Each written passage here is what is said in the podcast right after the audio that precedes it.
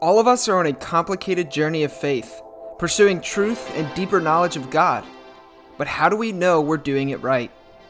Many of you know that faith is a complicated thing, and it can be a painful and difficult journey, and far too often we are not given a space where we can safely address the complications and issues that arise naturally. My name is Joshua Patterson, and one of my best friends, Marty Frederick, and I have agreed to join each other in creating exactly that kind of space where questions and critical thinking are welcome.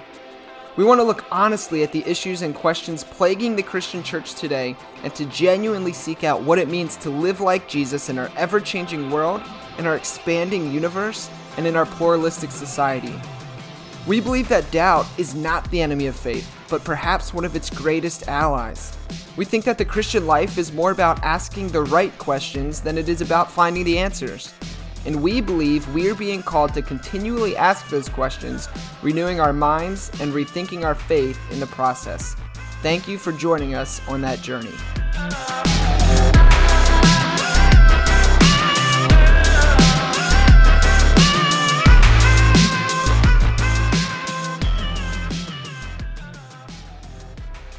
All right, well, welcome to another episode of the Rethinking Faith podcast. As always, I'm Josh Patterson, one of your hosts, and with me today is my good friend Marty Frederick. Marty, how's it going, man? Pretty good, Josh. I'm uh, after our podcast recording today. I'm going to be going to my uh, temporary job of uh, that I've started, which is totally outside my niche. I'm I'm soldering guitar pedals. I've been helping my friend with a guitar pedal company and I've been soldering. And in order to take the job, I had to be taught how to solder. So I didn't know anything about it at first. I know that most people probably don't care about that a lick, but I just I thought I would because it's kind of unique. But yeah, I have zero zero expertise or knowledge uh, when it comes to soldering anything. so I'm yeah, I have nothing to add to that at all, except Sorry, have I, fun. Yeah, I didn't fun, give you anything enjoy to yourself. like. I didn't give you anything to like create banter. I just like shared something about myself. Uh, we we did an episode a couple weeks ago about narcissism, and that's probably you know there's something in there probably um, from me. Uh, so, but, but uh, I guess I will say this: it was my ninth, my, my daughter's ninth birthday yes, yesterday. Yeah, that's awesome. You're an old man. That's all I gotta say. Holy diving! I'm getting up there, and uh, she had a great day, and uh, we had cake and cupcakes and ice cream, uh, and then she wanted homemade Panera because you know with quarantine uh, we can't really go to Panera, so we had macaroni and cheese, and then for some reason she chose chicken noodle soup instead of broccoli cheddar soup. But hey, that works. Uh, so it was good. It was good, man. Sweet. I I'm gonna spill the tea real quick on one of your other kids because I just thought it was so funny. Uh, Elliot, your oldest, how old did he turn? Just Ten. recently? Ten. Yeah. Ten. Yeah. So Marty sent me this this text message that had a picture of like the birthday list that his son Elliot wrote, and it had like what he wanted for dinner time, and on there it said margaritas, and then in parentheses the real stuff. That's right. That's like, bro, what are you? What are you? But to but to but to protect my ten year old son, he was he was putting it on the menu for the adults. It wasn't for him. Mm. So I want to make sure that everyone knows we don't allow our ten year old son to drink alcoholic margaritas. That's good. Just to that's make sure everyone knows. yeah, we'd have to shut this thing down right now if that was the case. Yeah, that's true. Well, perhaps we've dug ourselves into deep enough of a hole that we should uh, bring on our guest before they run off on us. Yeah. And so, so with us today, uh, we have Pastor uh, Eugene Cho. Eugene, how's it going? Good. How are you doing? A little concerned about the margaritas, but excited to be here. Yeah. right, right. That's why we had to shut it down. So, yeah. you know, yeah. We don't want to take that too far. Well, Eugene, before we go any further, we have a question that we ask every guest that comes on the podcast. Uh, it's really important to us. Uh, we realize uh, you being out on the West Coast, there's a shortage of uh, answers to this question, but I will ask anyway. Um, who is your favorite ice hockey team? Wow, that is the first time I have been asked about ice hockey ever, which shows you a little bit about how little engaged the Northwest is Yeah. As you know, we'll be getting our own team very yep. soon, and I'm very yeah. excited about that. Even though I won't be here in Seattle when that happens, disappointed about that. But I grew up loving the New York Islanders.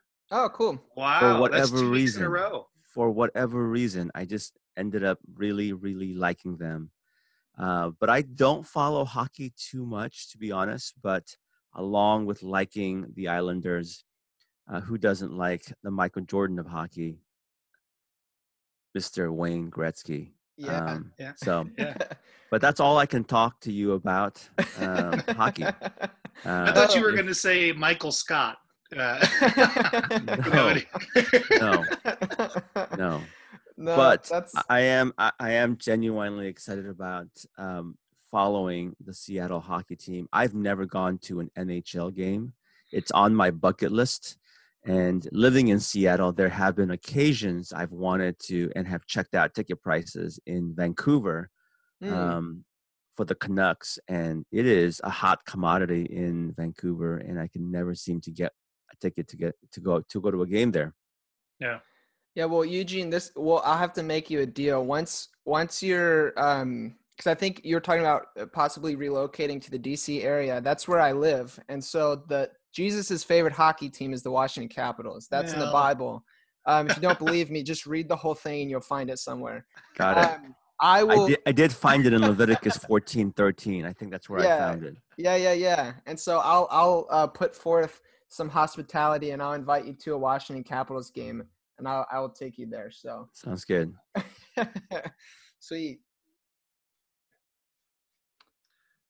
So today, Eugene, um, we, we just want to spend a little bit of time before we get into our topic today, uh, getting to know who you are. So who are you? What do you do? What's what, what's been your faith upbringing? Uh, what brings you to the point you are today? Sure. Well, again, thanks again for having me. Uh, I was born in Seoul, South Korea, and immigrated when I was six years old to San Francisco. Uh, my parents were both born in what is now called North Korea. Uh, back then, or at least long, long time ago, there was only one Korea. My great grandfather was one of the first people in his small little village outside of a larger city called Pyongyang uh, to say yes to Jesus. And so, as a result, uh, my great grandmother and his whole household came to faith, even though um, faith was part of our family lineage and story. I was 18 years old when I made a personal profession to following Jesus uh, in San Francisco like others who may have had faith integrated into their family, I sort of uh, rebelled when in my teenage years. Didn't want to go to church, thought it was ridiculous, and uh, that was part of my story. But growing up in San Francisco as an immigrant, I think being an other uh, has always been a part of my lens of how I see not just faith, but I how I see life. Uh, being an immigrant, there were some good things, but there were lots of challenging things as well. I think when you're in first grade or second grade or third grade, um, I just wrestled with identity, wrestled with belonging, wrestled with lots of various struggles. And so by the time I got into middle school, I was voted the shyest kid, developed a stuttering problem, and just um, really had an anger issue. Um, so it's kind of a long story, but when I was 18 years old, I think encountering Jesus in a very intimate way uh, is very much a part of who I am. Double majored in psychology and theater. And I share that just to point out the fact that in high school, one of the things about my life that I'm most proud of um, was identifying my biggest fear. Uh, sometime in high school where I realized that people and engaging people and public speaking those were some of my biggest fears in my life. And so I identified it and realized that if I don't confront this now, this is something I'm going to struggle with for the rest of my life. And so I mustered all the guts that I could and auditioned for a theater play in high school, Midsummer Night's Dream by a guy named Shakespeare.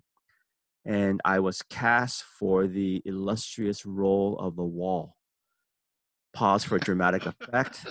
I think it was two lines, maybe three, if I'm being very progressive. And but those two, three lines were probably some of the most impactful events of my life. And fast forward many, many years in college, I began to discern a call into ministry. and I've been ministering now for the past, gosh, nearly 28, 30 years or so. Planted a church with my wife called Quest Church in Seattle for about 18, 19 years. It's an amazing multi ethnic, multi generational urban church. And about a year and a half ago, uh, decided to step down. Um, not quite sure what God had in store for us, uh, but I have been encouraging pastors and missionaries around the world. And I've also been leading One Day's Wages, which is a humanitarian organization that my wife and I also run. And then uh, I will soon be stepping into a new role, which I'm sure we'll talk about, called Bread for the World, as its new president beginning on July 1. There it is. Nice. That's awesome. Thank you so much for sharing uh, your story with us. And actually, um, just on an aside, the uh, the high school ministry. So I'm a high school and young adult pastor. I don't think I shared that with you. Uh, but the high school ministry that I help oversee is called Quest. So mm, it's a good right. name. That's a good name. I like it. Yeah. I like it. cool. Well, uh, today, Eugene, we wanted to to chat with you because you put out a, an extremely helpful book um, called "Thou Shalt Not Be a Jerk: A Christian's Guide to Engaging Politics."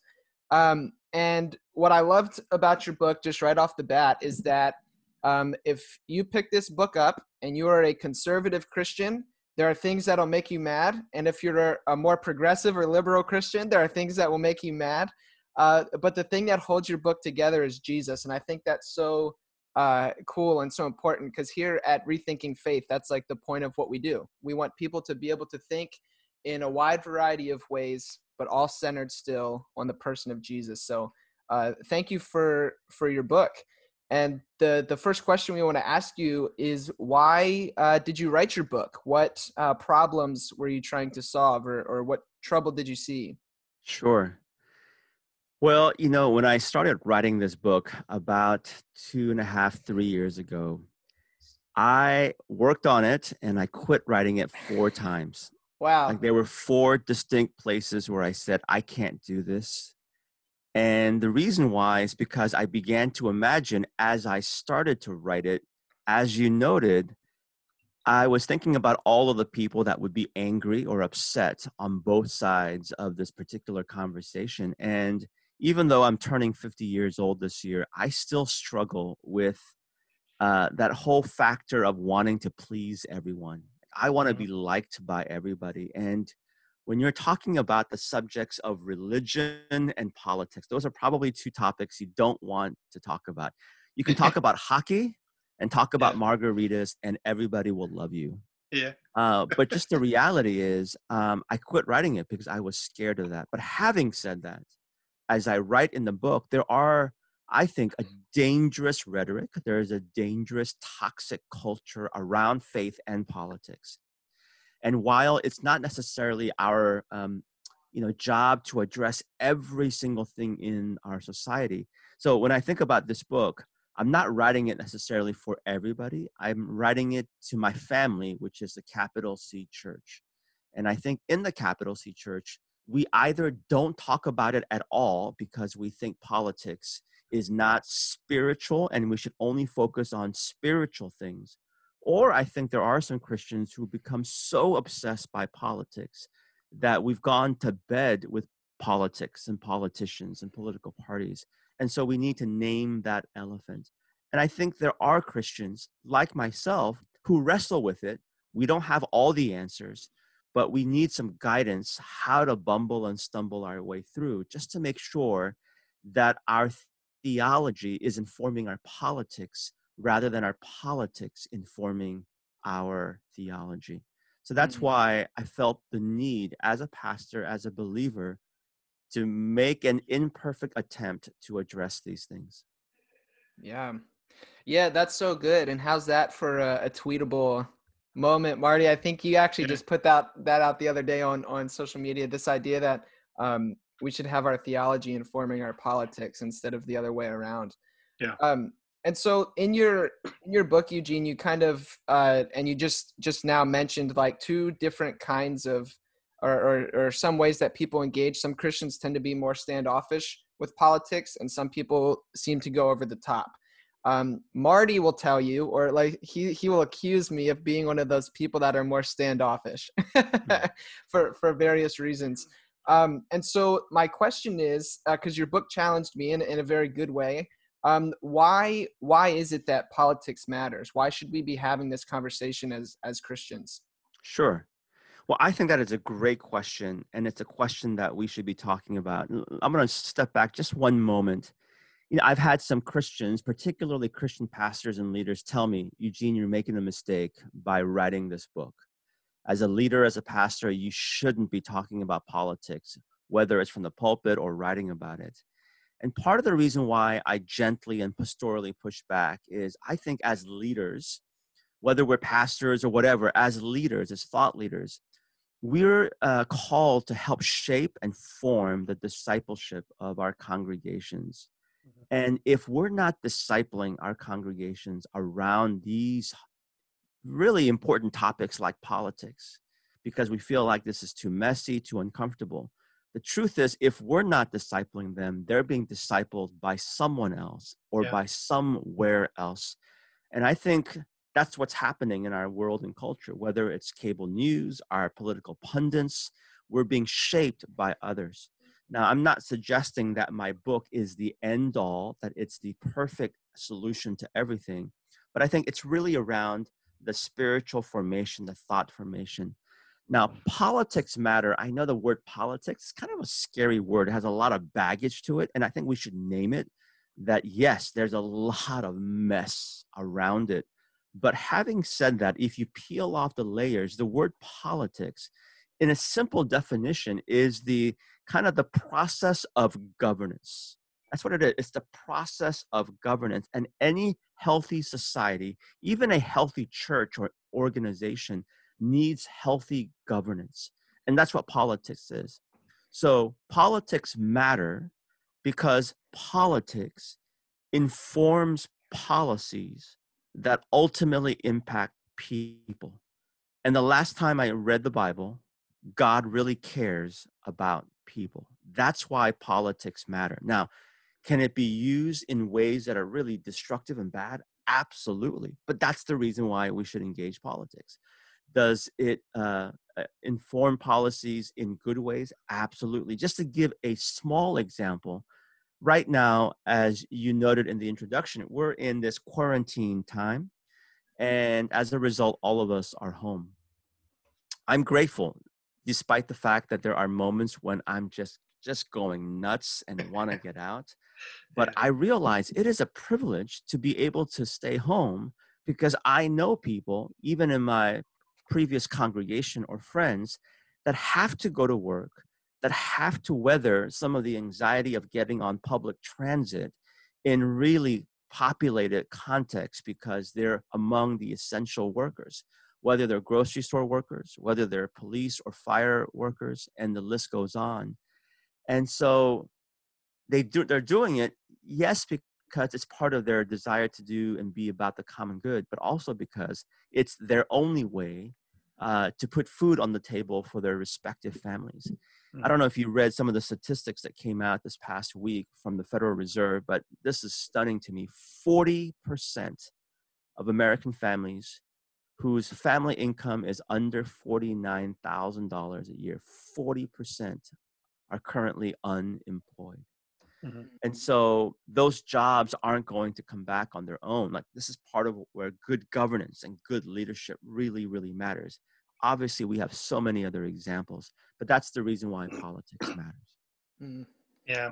That's and that's really good in um, you know reading through your book uh, at the beginning you kind of mention and you kind of bring up the idea um, that you know as, as people were sitting around watching an election happen people are on their phones and they're really worried about um, who the person is that's being uh, that's being named as the winner of the election, and you and then it, like the, in, in the coming pages you kind of say you can input any candidate you want into that spot because it doesn't really matter because no matter who you are, you're living in that place. But Um, you know, I, I, remember 2016, that specific candidate being the Republican candidate.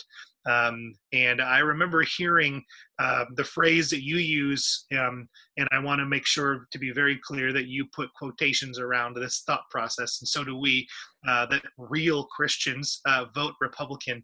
Um, can you explain to us why that is and what, where this phenomenon has come from? Because it seems very strange that this has kind of been embedded into who we are. Yeah, you know, I became a Christian, as I shared earlier, at the age of 18. And even then, I was interested in politics. Now, I don't obsess about politics. I'm not glued to the, uh, the cable TV news. My only foray into politics was in middle school when I ran for middle school president in eighth grade, and I was crushed, maybe got six, seven percentage of the votes. Even that was encouraging to me, being a really shy kid. But, yeah. you know, uh, when I became a Christian, and I asked questions about how we engaged political process and activism and change. I was stunned because the majority of the responses I got was, you don't ask that question. Good Christians just vote Republican. And I think anytime in the church we discourage conversation, that's not good news. That's just not helpful to our formation. And I think the whole purpose of your podcast is to again encourage people to stimulate people, to ask hard questions, to uh, foster good conversations. But I was just told that good Christians or real Christians simply vote Republican because along the lines of morality, and specifically, there was one or maybe two issues that we had to be about, that we had to champion it. And as a result, I think the larger kind of mentality was that Christians were simply about one issue. It was about abortion and or about gay marriage. And that was it. That was the end of the conversation. And, um, you know, it just flustered me because while those conversations were important, I thought it was also significant for us to realize that uh, this is where I'm really encouraged by the ethics of our Catholic sisters and brothers that when they're speaking about the pro life movement, uh, and I care about the unborn, I have spoken at different places advocating for the rights of the unborn. But our Catholic sisters and brothers speak about the ethics of the, the, the, the whole life ethic from womb to tomb, that it all matters to God and it should matter and the Republican Party didn't necessarily speak or address as passionately about those things. Ironically, living in Seattle in the Pacific Northwest, now what I hear is the opposite. Like real Christians, woke Christians, justice minded Christians only vote Democratic. And in many ways, it sounds as, I think, um, fundamentalistic as I heard when I was growing up uh, on the other end. So my point is this: I'm not suggesting that you shouldn't vote Republican or Democrat. I'm simply saying in the book that our ultimate allegiance should not be to political lines or to politicians, that we need to really activate this mentality of wrestling with politicians, wrestling with platforms, wrestling with issues. As you probably understand, one of the most the frequent question that I get just so often, especially after writing this book, is are you a Republican or a Democrat? People want to know. They want to box us in. Are you a Republican or a Democrat? And my honest answer, I'm not trying to be circuitous. I know what they're asking, but my honest answer is what are we talking about? What's the issue we're speaking about? As if to think that there are people who would assume that a Christian, our values, our ethics, our convictions can be compartmentalized or the totality of the kingdom of God can be consumed by one party, I just think that's crazy. And so that's what I'm trying to say in the book. And you know, especially in today's modern day, you know, in recent events in the last couple weeks, last couple months, with um, the the murder of Ahmaud Arbery in Georgia, um, and you know the, the concept of being you know pro-life in every aspect of the of the of the word from womb to tomb but also not just stopping at that but but you know calling as you did later in your book um, mentioning you know you, you called it being pro all life um, and essentially saying like you know every person's life matters every person uh, needs to be thought of. And there's a recent article in relevant magazine that kind of talks about that that calls christians to say basically if you're really going to say that you're pro-life you need to be pro-life about every human about every person no matter who they are. Uh, and so that was interesting to me as i was reading your book. That article also came out and this situation mm. kind of came to light.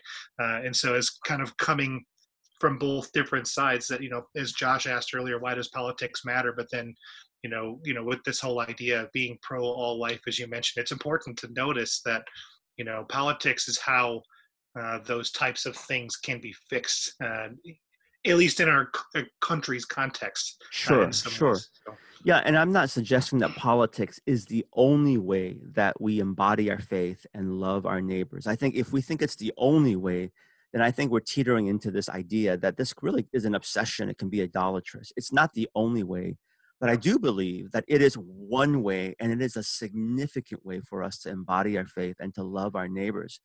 And to your point, I think it's really, really significant for us to, to name that situation with Ahmaud Arbery. And I applaud you for calling it for what it is for murder. I mean, it was uh, horrendous. It was so violent. It was unnecessary. And it's part of the trauma for many of our Black and Brown sisters and brothers here, especially in this country. And I think as we're speaking about loving our neighbors, I think this is why so many of Jesus' stories about loving neighbors, serving neighbors, is the point that he makes that to love our neighbors is not just to love those who look like you, think like you, feel like you, vote like you, or worship like you. That's the call of what it means to be a follower of Jesus. And I want to amplify uh, follow, being a follower of Jesus is not easy, but it is the call that Christ calls us to do. It's not easy. To love our neighbors is not an easy thing to do, but it is precisely part of the two great commandments of following Jesus. Mm. Yeah. So, um, Marty, forgive me in our outline. Uh, this was a, a question um, that was going to come from you, but I think it, it just fits. it fits. It fits uh, how, with the, the direction the conversation is going in right now. Um, but Eugene, what it you talk about? So we've seen that that getting in bed with a specific political party is not helpful. To to sell our souls out to either the Democrats or the Republicans or the Tea Party or whoever's not helpful. Um, but it can't just stop there. And in the book, you talk about this importance of of bridge building, of coming um, together and listening to one another. Can you uh, share some of that with us? Sure. I mean, um, when I think about Jesus and I think about his ministry, amazing miracles, pretty impressive resume. His LinkedIn profile would be quite impressive. Uh, we can speak at lengths about the supernatural things that Jesus does. And we should, you know, as Christians, we should read the scriptures, see what we can discern and learn. I think as we do it, because sometimes as human beings, we, we love and we are animated by the superhero movies in Hollywood and so forth. But the thing about Jesus that most compels me, it fascinates me, is how he, he really seeks out the other. He seeks out those who've been marginalized. He seeks out those who've been forgotten in society. And one of the ways that he does that is that he breaks bread. He eats with people. He eats with neighbors. He eats with women. He goes to the tax collector's home. And I just sometimes wonder if we, having read the Bible so often or gone to our share of, uh, you know, Bible camps or what have you, we forget how crazy it is that the Son of God, the God of the universe in flesh, chooses to be one of us and breaks bread. And in doing so, I think there's just something about the art of neighboring, the art of loving the other. And I think we're living in a time, not just in politics, but in our larger culture, where we are simply creating echo chambers, wanting to be around people that are just like us, Therefore, our thoughts and views are affirmed by others. And so now we're simply praising ourselves and patting ourselves to say, You're brilliant, you're great, you're amazing, you're wonderful. And clearly, we do need some of that. But if we're only affirming everything that we believe in, um, that's probably not a good thing, which is often the times the reasons why Jesus answers question by asking questions. He's constantly challenging us as well. And so I think politics is certainly in that realm. And so you've got that party and my party, your party, my party, and we're simply identifying who's with me and who's against me, who are my enemies and who are my allies. And so it doesn't necessarily foster collaboration, partnership, that whole bipartisanship that we need in our political process for us to come to a common ground.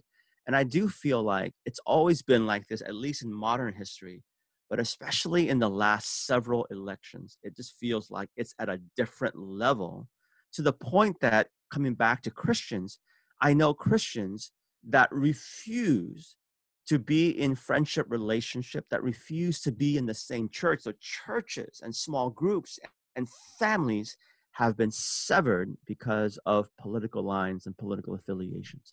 Now, I don't want to minimize that. It's probably because there are issues there, but I still feel like while we can acknowledge the tension of diversity in political views, that we can still wrestle through those things. Yeah. Yeah, and uh, all that's so good. And I think one of the chapters I enjoyed uh, in your book the most was the chapter you talked about living out your convictions. Um, and you tell a story um, about uh, your wife and you uh, being, you know, starting up your your foundation.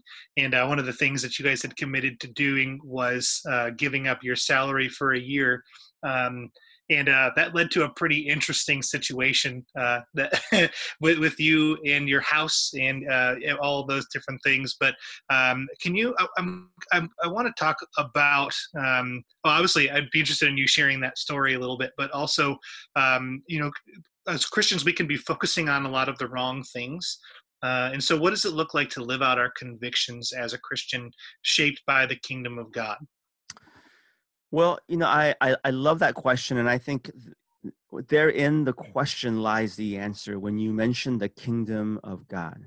Mm-hmm. So, as Christians, obviously, we have to be about Jesus, but I would push back and say, which jer- which version of Jesus are we talking about here? Yeah, because there's lots of different versions of Jesus that we can somehow propagate. And as we're reading the scriptures and as we're studying about Jesus, if Jesus never challenges us, if Jesus never disrupts us, then I fear what's happened is that we've somehow made Jesus into our own image. And that's called idolatry. And that's the danger about Christianity and or about cultural Christianity.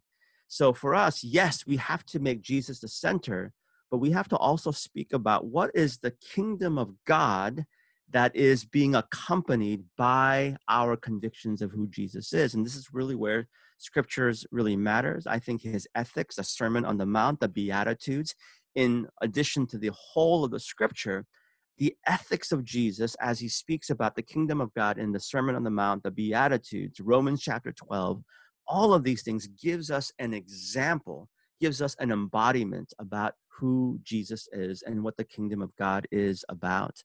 So, going back to your original question, if we reduce civic engagement, so for us as Christians, we engage as civic citizens because of our faith. We believe that that's part of what it means. To be a follower of Jesus means that we should try to be good citizens. So, on that line, if we reduce civic engagement to one vote every two or four years, we're actually part of the problem. It's like telling Christians, go to church two Sundays out of a month and you'll be good. If that's the essence of what it means to be a Christian. So if we reduce civic engagement to one vote, and then to put that sticker, I voted on social media everywhere we go. Hey, look at me. I'm so woke. Then what I would suggest is hey, we have to live out our faith every single day. What we do on Monday morning, what we do on Wednesday afternoon, what we do, even during this challenging quarantine COVID 19 time, it really does matter. And i think that's the compelling faith. And I, I am really always reticent and reluctant to share about how we started one day's wages. You know but as you noted we felt convicted to give up a year's wages it wasn't something that we shared initially but that took us on a three year journey of saving simplifying and selling off things that we didn't need to come up with a year's wages which was $68000 that was my salary back then but in some ways, I think that was also the connecting point because we didn't want to ask people to do something that we weren't willing to do ourselves. Mm-hmm. And I think if we're honest, the capital C church, Christianity, we have a credibility issue. Uh, we just do. Uh, the word that is accompanied by Christians is a word that begins with H, and it's not hallelujah, it's the word hypocrisy. It's a credibility issue. And I just think that we don't, we should never tout ourselves as perfect because that would be a lie. But I think people are seeing a dissonance because we're not necessarily embodying, practicing what we say is really important. So, to go back to our conversation 10 minutes ago, if we say we are about pro life, are we simply saying we're anti abortion or are we saying we're pro life? the mm-hmm. whole ethic from womb to tomb. And I think those who aren't Christians aren't quite sure. So that's what I would say about, uh, again, trying to be about the kingdom of God. Yeah, yeah that, um, I really like what you had to say there, Eugene, and it, and it, it, it brings up in my mind because this is something I, I genuine, genuinely wrestle with. Uh, Marty and I have had many conversations about this. Uh, him and I don't necessarily agree fully, but um, and it's it's this question of voting. And you brought up, I think, a good point that if we only vote once every two to four years, then we're part of the problem. And so, with that, the the question that comes up in my mind is, sh- like, I think should Christians vote and can Christians vote is an interesting. Those are two different questions, and so I wrestle with that. Um, I have some Anabaptist leanings and tendencies and some convictions there. Um, and I often feel like, I mean, you, you said it nicely, voting can be kind of a, a cop out. You know, oh, I voted, pat myself on the back. Now I can not do anything for four years. Um, but I just want to, I just want to see what your thoughts are when it comes to voting. Um, sure. Yeah. Well, you know, I have some mixed feelings about voting, but just overall, I think voting is a privilege. I think voting is a duty, and I think we should vote. I understand my friends, whether they're Anabaptists or from other leanings, where they've really wrestled with issues, wrestled with politicians, and out of their ethics or their integrity, they've chosen not to vote. So I want to leave room and space for that, but I would still urge them to consider voting and there's a couple of reasons why I say that. Number one is I do believe that as Christians, we're called to be good citizens of the land that we live in. That could mean a lot of different things. In our context, voting is one of the ways that we exercise good citizenship. The second reason why I would say that is because I think because voting is a direct part of what we spoke about in terms of the political process, and the political process is one way and an important way for us to think not just for myself, but to also be mindful of my neighbors, particularly those who are on the margins or forgotten. So when I vote, I don't just vote with my own thoughts in mind. It's a way for me to try to link loving God and loving my neighbors together, acknowledging there's no perfect candidate, there's no perfect party, there's no perfect way, but it is one way for me to do it. The last thing that I'll say about voting is because the reason why I believe, and uh, I'll be really blunt here, the reason why I think sometimes we entertain thoughts of not voting is because of our privilege. Is because of our privilege, we think, you know what, I don't have to vote. If you and I were living in countries where it was led by dictatorial, brutal regimes, where voting was not even on the table, trust me, we would have a radically different perspective on voting and on the democratic process. So, as much as we can and should critique the imperfect democracy of, our respective country, I also just want to name the fact that I'm grateful that we live in a country where you and I can even have this conversation, and I don't have to worry about someone listening into this conversation and be fearful of my life or the life of my family. That's a reality. It is happening. I have family, whether or not they're alive or not, I'm not sure. But I've been told that we had many family that remained in North Korea when the war broke out. When our family fled south, my family fled south. My, my father was six years old when he fled along with his family. And so there isn't a week that goes by when just something triggers an imagination about what life must be like in our homeland, the original homeland for many folks that were born in that part of the northern part of Korea. So I, I do believe that for some of us, it's because there is a part of privilege where we can say, you know what, I can choose uh, to not participate. Um, so that's what I would say about voting. Sweet. Yeah, that's that's really helpful, Eugene. And in fact, that that issue that you brought up, this idea of privilege, is really the only argument that like pushes me in the other direction. And to be fair, I voted in the last election. I didn't sleep for three days because it it it it wrecked me that much, and I didn't even vote for somebody who I thought was you know had the ability to win. But um, I was having this a very similar conversation uh, with a gentleman uh, named Drew Hart the other day. He's a, a theologian, activist. Um, he actually he coined so he's an anabaptist but he's also um, heavily involved in black theology so he, he's a black man himself he coined the phrase anablacktivism which i think is hilarious it's so great we're talking with him soon but we talked about this idea of privilege um, in voting on this uh, jesus collective uh, pilot thing that i'm a part of right now and he was saying um, that because that got brought up, and he he shared um, some similar thoughts to you, but he also pointed out um, another point that you made earlier, the importance of actually acting. And he said, if we look at the civil rights movement, look how much was accomplished with people who didn't have the privilege of voting. And so he wanted to point that out and still hmm. highlight that that That's even good. though yeah, the privilege thing is very real, and um, all that kind of stuff. He also pointed out, like, look at this movement that happened, and he kind of talked about the importance of what he calls organizing um, versus just simply only voting, which is, I mean, the same point that you made. So, thank sure. you for that. That was a uh, me at just I wanted to know your thoughts. So, thank you. Yeah, that's great. So Eugene, I also wanted to ask. Um, so there was a there's a conversation uh, that you you had in the book um, where it talks kind of about um, being told the truth and being lied to, um, and uh, and I, am noticing, and so I'm 35 years old, so I've not been alive uh, for as long as many.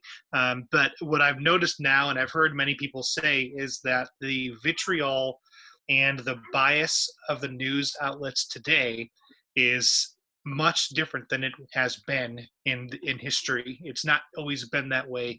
News outlets have wanted to report the news, um, but not necessarily report the news with a bias. Um, but then on top of that, when we go on to social media, we see conspiracy theories and we see um, different people giving their opinion as fact. We also, um, you know, to be honest, our president, uh, many people would say he averages lying on tw- uh, up to 22, 20 times a day or something like that. Um, but then at the same time, others would say, well, he's not lying. And so it's like, it, it, it pretty, pretty soon there's like, no one knows what the truth is. Um, you, you brought up the American Press Institute has six questions to kind of ask about a news story, but I wanted to hear your your thoughts. How should we respond when we feel like we've been lied to by the press, by politicians? Um, how do we respond to that? Well, man, you've just depressed me. Uh, saying all of those things. Thanks a lot. oh, welcome to our podcast where our desire is to depress you. Uh, no. Yeah, that's no, our I, goal. It's our new tagline. Yeah. Um, no, I, I, I get it. And, and, here here's what I would say. I, mean, I think we should first just name it. Like we've got a name that is challenging. Mm-hmm. We have to name that our news and our media and and here's the thing it's sometimes i and because i devote a chapter to it we should name the challenges of media of news. I'm not here to vilify them i'm not here to demonize them. I think people are trying to do the right thing but we understand that news is not just conveying the news but we we actually want news that gives us commentary.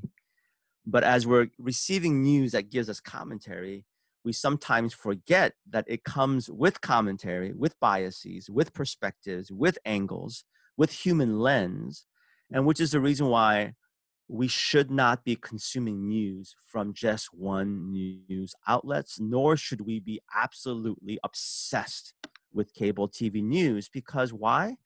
It's also an industry, it's a business, it involves money. Uh, and if, and this is all news outlets, it feels like we're basically living in a culture that's monetizing fear and division. That's how it feels like to me. Now, I'm not saying that that's their only uh, motivation, but it feels like that sometimes for me.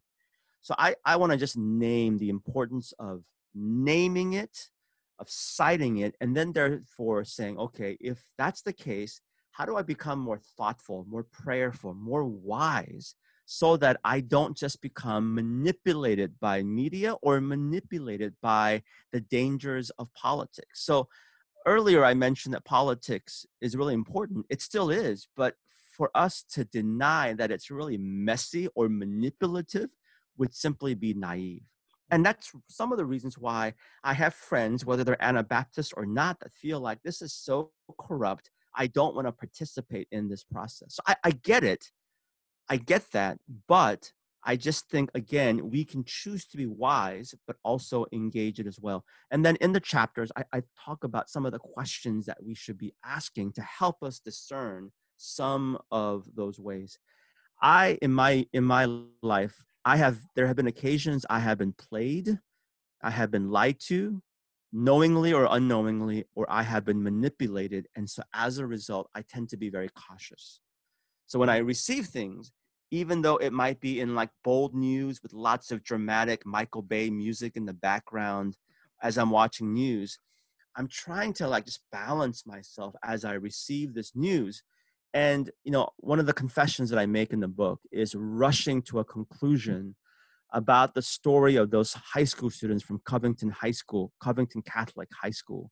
And I make a confession that I just jumped on it without really researching it, processing the news, shared something on social media, on Twitter, on Facebook. I found out that it went viral after I shared it as well, along with other folks. And I didn't fully get the fuller, larger perspective of that picture. And I was so compelled that I needed to make a public confession to say I made a mistake because I jumped to the gun and I let more of my emotions uh, drive me in this particular uh, situation. So again, it's kind of a long-winded answer, but I think it goes to again just saying that we need to be more thoughtful, prayerful, engaged. Uh, maybe step back from the frenzy of our culture where we feel like the urge of addressing everything at a supernatural pace that we simply can't sustain. Mm. And you know, it's one of the things Jesus talks about, uh, in sort of in a passing way, uh, in the Beatitudes when he, or I'm sorry, in, in the Sermon on the Mount when he kind of says, um, when you get when, when someone hits you on one cheek, turn the other cheek.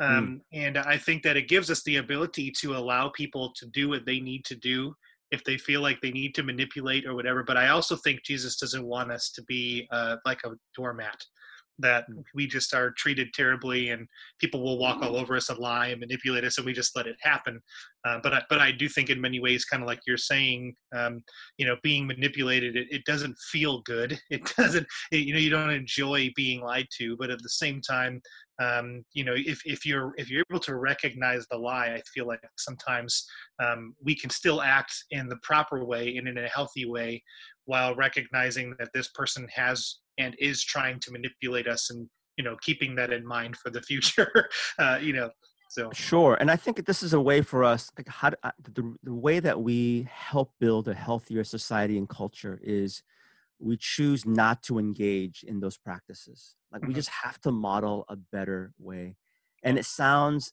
frustrating because it isn't sensational, it isn't viral. Like to call somebody a bully and swear at them and all of these things, it might not feel as good because let's be honest.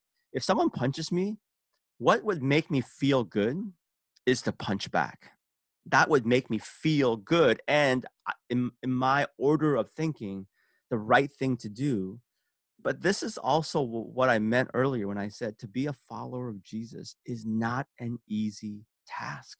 Mm-hmm. It's very, very challenging. But I think when we choose the other path, in the very small way, we're contributing to help people imagine a different culture, a different yeah. way of doing things, a different kingdom imagination. And so we need a, a, a more life giving, flourishing imagination that engages both the pastoral and the prophetic as followers of Jesus in our society. Yeah, and it it it reminds me of this this theme or like this this phrase that you kept coming back to. And I was joking with Marty that we should have got t-shirts made um, that said jerks for Jesus, and we were going to pretend that we were jerks for Jesus to see see your reaction. but you talk about like we we have too much of that. We don't need more uh, jerks for Jesus. And Marty made this joke like, yeah, we don't need more. We already are. So like, we're good. We can say Jesus. But, but we notice things like another way this comes out is I've noticed that like there people will defend the current president and say, okay, we're not allowed to talk bad about him. You can't say mean stuff, whatever. But then they'll put on blast the the previous president, and this works for anybody. I'm not just speaking about our current situation of, of Trump and Obama or, or whatever, but like there's this tendency, the, the body of Christ, like you, you've mentioned, is split, it's broken. Uh, people are jerks for Jesus, and we don't need that. It's not yes. helpful. well, gosh, I don't know what more to add. Yeah. You know, I mean, um, I don't know what more to add to to what you just shared, Josh. I uh, obviously would love to encourage people. Uh, you have my permission to make T-shirts, not just the two of you, but anyone that's listening. Uh, we don't need more jerks for Jesus. Um, you know, for me, if there was one mic drop moment in the book, that would be it. You know, yeah. I could have just pro- probably just have written a, a one chapter book and just put that hashtag and that's it. Um, but on a more serious note, I mean, I, I really do believe that this book isn't license or permission for people to be soft. Um, I don't want people to think, if they're not going to read it, that they're just assuming what Eugene is saying is let's be passive, let's be soft. Uh, what he's saying is be nice and be kind. That's not the crux of the book. I think it's really important for us to contend for the kingdom of God. I think it's really important for us to have convictions. I think it's really important for us to speak truth to power and to corruption. I think it's really important for us to march on streets. I think it's really important for us to do these things.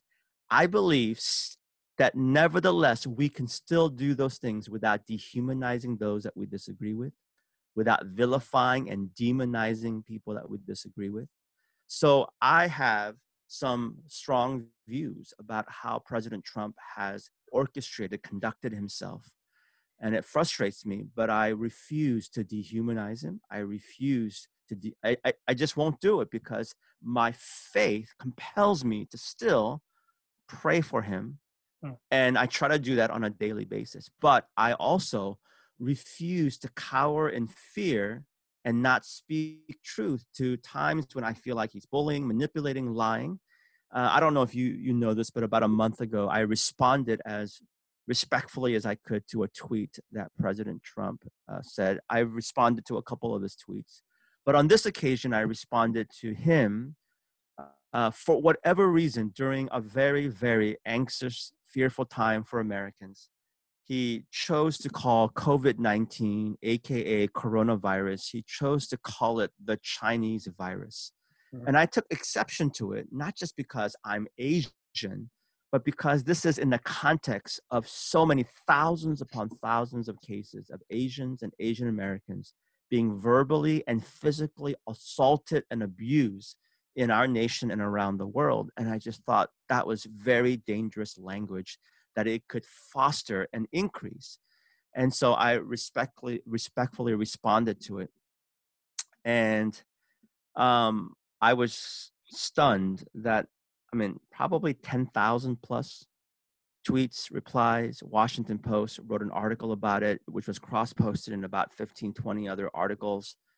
And uh, I got my share of so much pushback and hate and venomous replies. And all along, my whole thing is I will not stoop to people's levels. I will not be intimidated from speaking up, but I also choose to not engage on the levels that people and ultimately because i'm not trying to sound overly righteous it's because i follow jesus yeah. Um, i, I want to choose a different way and that's in essence what i'm trying to encourage christians to do in this book. Yeah. Well and eugenia i as, as i read your book I, I really appreciated everything you had to say um, and and i think because um, the example you gave just to you know and as i'm thinking back towards the beginning of the book where uh, you spoke at the right for life conferences, but then you would do marches where you would march for the rights of women.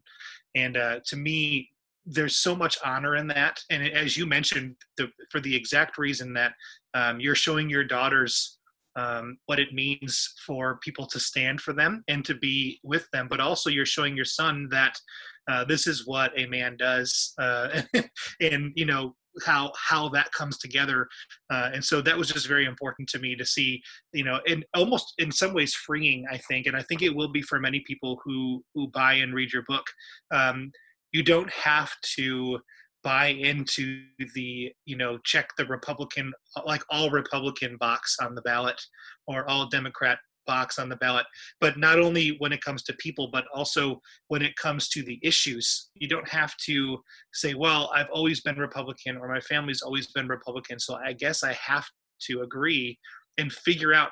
So instead of instead of shaping how we view politics based on our theology like you talked about you know we sometimes look at president trump's list of what he stands for on his website and we try to mold ourselves to fit with some of those things that we're not quite sure we actually want to agree with we hmm. say well if i'm if i'm going to vote for him i have to figure out how to be okay with how he feels about this or about that um, in some and in some ways these days uh, it's not as much what's written on the website but what's said outside of those types of things in the public sphere um, and i think uh, in a world now where so much can be found. What you said a, a, year ago, a month ago, five years ago, now with everything is on everything's on social media, everything's online. Um, anything you said, it's never gone completely. Someone always well, took thanks a again for thanks again for depressing me even more. I my goodness, I mean, this is like. But well, I'm I'm saying it because for me, it's important for us to remember that you know what we said before matters and how we and, and, it's and it's okay for us to not be okay with him saying certain things like that about women. What he said about women decades ago we can be against that and not be for that and not be supportive of it in any way shape or form. But maybe there is something about his policies that we agree with it's okay for us to agree with that and disagree with the other be angry about the other and agree with what he says about that and still hold them you know hold them up by what he said and say you said this and that's not right. And i think that's essentially what we do as pastors what we do as teachers. We hold people responsible uh, and help people to see how they can grow you know as we disciple people and teach people how can we help people learn more about themselves uh, and get better you know and not for the sake of getting better but for the sake of saying you know we want to be more like jesus in everything we do um, and no matter what it is we come across we just we have sure, to figure sure. out that so. Yeah i mean you know i'm repeating myself politics is messy it's so challenging and it's hard. I mean it really is. Uh, the examples that you gave about me speaking at evangelicals for life and then at a march for women conference within the same month, uh, the pushback, criticism that I was getting from both sides before these events and afterwards was really, really dizzying, disorienting, and discouraging. And I think what it shows me is that as Christians, we're never going to find our home in politics. We can engage it, but we're never going to find a home. And a friend of mine named Michael Wear, who served in the Obama administration, uh, shares in his book some of the tension and complexities that he experienced engaged in that role. Um, and even in this book, he says, I think the mistake that Christians make is that we actually thought we could find our home in politics. Hmm. So let's engage it. But that's not our home, it's not our identity. Our ultimate citizenship is in heaven. And that's not meant to be a cop out answer right? Because again, some people can take that verse and say, I choose to keep my hands clean. I'm not going to engage anything on this earth. But it's the whole mentality that we're called to be light and salt here on this earth. And politics is one way that we can choose to do that. Hmm. Yeah, that's so helpful. And I think too the the just to to cycle back to your your one of your first points, the only way we're afforded the opportunity to live into that, to be able to to speak at both the the evangelicals for life bit and do the the women's march the only way we're able to do that is if we don't get in bed with a particular political party. But remember that the kingdom that we serve that we're trying to advance is the kingdom of god like you just said and not you know the kingdom of the usa or, or wherever someone finds himself. Um, because if we're always in bed with you know a particular party then it's really hard to speak truth to power. But if we remember who the king is and what kingdom mm. we're serving, then we can mm. do the kind of things you're talking about. So I think that's so good. Well, you know, uh, it, it's it feels as if you read my book, and I'm encouraged by that. You know, we definitely did. We did. Yeah, yeah. those Lots are highlighting. yeah, no, I mean, and I really do. I'm obviously I'm here talking about this um, and as an author, uh, obviously, I would love for your listeners to check out and read the book, um, obviously. Definitely. But um, I, I, really think it's because we need some direction, we need mm. some guidance. Mm. And it's not a perfect book. I'm far from perfect. I am a blob of paradoxes and tension. But I think that's really what it means to be resurrection people living still in a broken Friday and silent Saturday world it's yeah. inevitable. We want perfection, we want perfect compartmentalization, but it's not here. We know that that, ta- that day will come, thankfully, praise God. I truly believe that Jesus will come back one day to restore all things back unto himself. But for now, we are invited to lean in, to engage the mess as humbly as we can, as followers of Jesus, this isn't my my line about being resurrection people living in a broken friday world. I think it was barbara brown taylor who first penned those words. But i think it says and it's very beautiful that we are resurrection people living in a broken friday silent saturday world. And so that's what it means to be a follower of jesus whether it's in politics or in other spheres of life yeah, thanks, Eugene. Well, I've really appreciated this conversation and hearing your perspective. I really have lo- really loved your book. Um, just as we kind of close out, where where can people find you? I know you'd mentioned that you have a new gig coming up with uh, in your life, a little bit of life change, uh, cross country move. I did something similar to that a few years ago. Um, and so, can where can people find you? Well, obviously, people can find me on social media on Twitter, Facebook, Instagram. It's all under Eugene Cho, and would love for you to follow me along on the journey. And starting on July 1, I will be assuming the president position at Bread for the World. If you can check us out at bread.org, we are inviting um, Christians, followers of Jesus of all stripes from all denominations and streams, to raise their voices. And the one conviction, the one issue that we fight for at Bread for the World is hunger. Like we believe that part of what it means to be human and to fight for human dignity is that no man, woman, or child should be hungry, especially in our nation that boasts itself as the wealthiest nation in the world. And we also are fighting for those around the world who are str- struggling with poverty. Um, and so we would love to encourage people to learn more, to become an activist, to become a member. And if you follow me on social media, uh, my desire is to help people understand that advocacy is really part of our discipleship.